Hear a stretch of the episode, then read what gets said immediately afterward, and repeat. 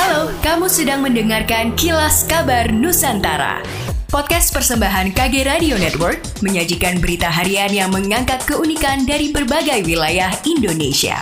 Kilas Kabar Nusantara dapat juga didukung oleh pengiklan loh. Ajak si kecil belajar sambil mendengarkan dongeng. Media hiburan edukatif, berkualitas, serta aman bagi screen time si kecil yang bisa diakses di mana saja, kapan saja. Yuk, dengarkan dongeng kalian orang tua, persembahan KG Media, hanya di Spotify.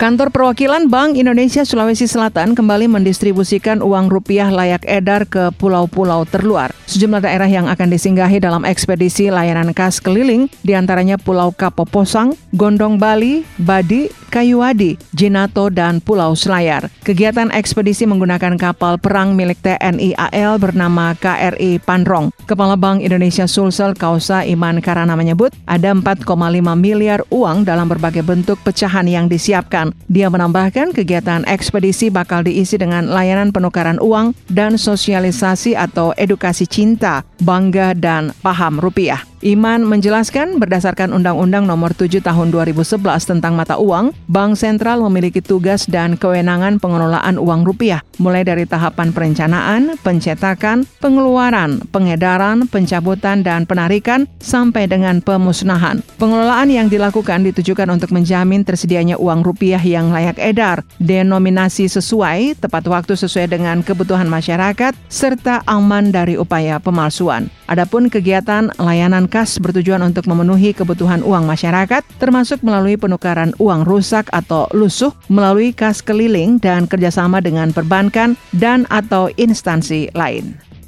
Hujan dengan intensitas tinggi mengakibatkan terjadinya banjir bandang di Kecamatan Sukawening, Kabupaten Garut, Jawa Barat pada Sabtu. Tercatat sebanyak 30 kepala keluarga atau 105 jiwa mengungsi dampak banjir bandang tersebut.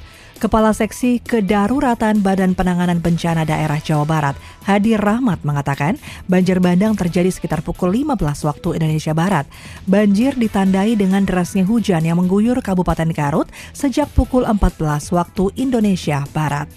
Polisi tidak menahan pria berinisial MSD usia 66 tahun yang mengendarai mobilnya dengan berlawanan arah sehingga menyebabkan kecelakaan beruntun di Tol Jor pada Sabtu lalu. Hal ini lantaran sopir tersebut menderita demensia yang menyebabkan penurunan kemampuan berpikir. Kasat PJR di Telantas Polda Metro Jaya, Kompol Sutikno mengatakan pelaku tidak bisa mengungkap alasan kenapa berkendara melawan arus. Bahkan saat ditanya namanya pun tidak menjawab. Polisi menyebut pengemudi MSD tidak mengantongi SIM dan juga tidak membawa surat tanda nomor kendaraan atau STNK. Kasus Subdit Gakum di Lantas Polda Metro Jaya AKBP Argo Yono mengatakan MSD sudah dipulangkan ke pihak keluarga dan tidak ditahan. Pemeriksaan dilanjutkan pada Senin 29 November dengan menghadirkan ahli kejiwaan untuk memberikan pendampingan terhadap sopir tersebut. Alasan lain polisi tidak menahan MSD karena tidak ada korban jiwa dalam kecelakaan tersebut. Lagi pula keluarga MSD menyatakan siap untuk mengganti kerugian material yang dialami oleh para korban kecelakaan. Saat berkendara melawan arah di Tol Jor pada Sabtu lalu, mobil Mercedes-Benz E300 yang dikendarai oleh MSD menabrak dua mobil. Insiden ini menyebabkan dua pengendara mengalami luka-luka. Para korban luka-luka kemudian dilarikan ke rumah sakit.